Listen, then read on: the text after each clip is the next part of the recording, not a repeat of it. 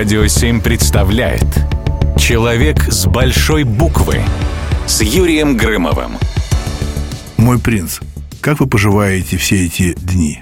Благодарю вас чудно-чудно.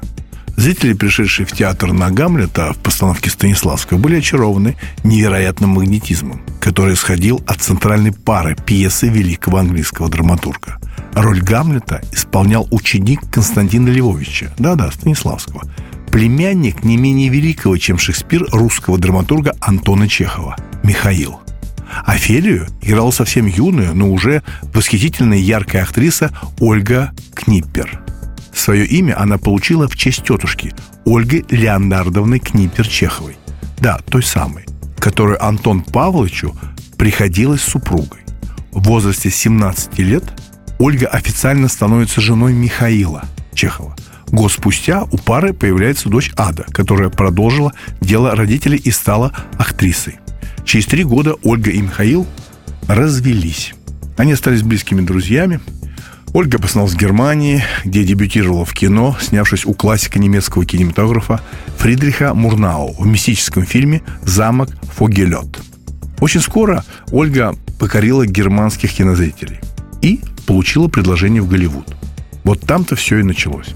Впрочем, ей уют не было в Германии, тем более, что в ее покровителях значились самые влиятельные политики страны, а главным ценителем таланта, внимание – главным ценителем таланта фрау Чехов с двумя «ф» был сам фюрер. Он отмечал, что именно Ольга Чехова познакомила его с Ева Браун.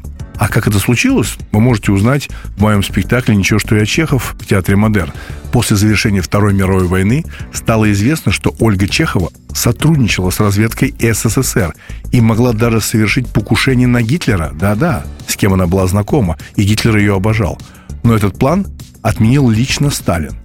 Напоминаю, что Ольга Чехова работала на три разведки одновременно. Ольга Константиновна прожила долгую счастливую жизнь. Она снялась в сотнях картин, написала несколько книг и даже запустила линейку авторской косметики. И опять стала богатой. Такую блестящую карьеру имел ее бывший муж Михаил Чехов. Он поселился в Лос-Анджелесе и покорил Голливуд. Имея репутацию актера фантастического таланта – он получил роль у ведущих голливудских режиссеров.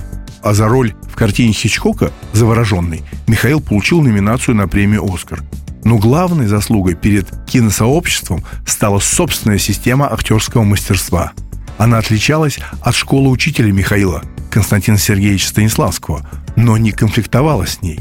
Учениками Чехова были Клин Иствуд, Мерлин Монро, Брандо, масса великих актеров американского кино – Михаил Чехов прекрасно говорил о театре и о зрителях. Он говорил следующее. В театре работает зритель. Не надо ему мешать.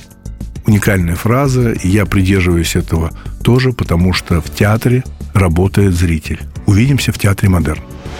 Человек с большой буквы на радио 7.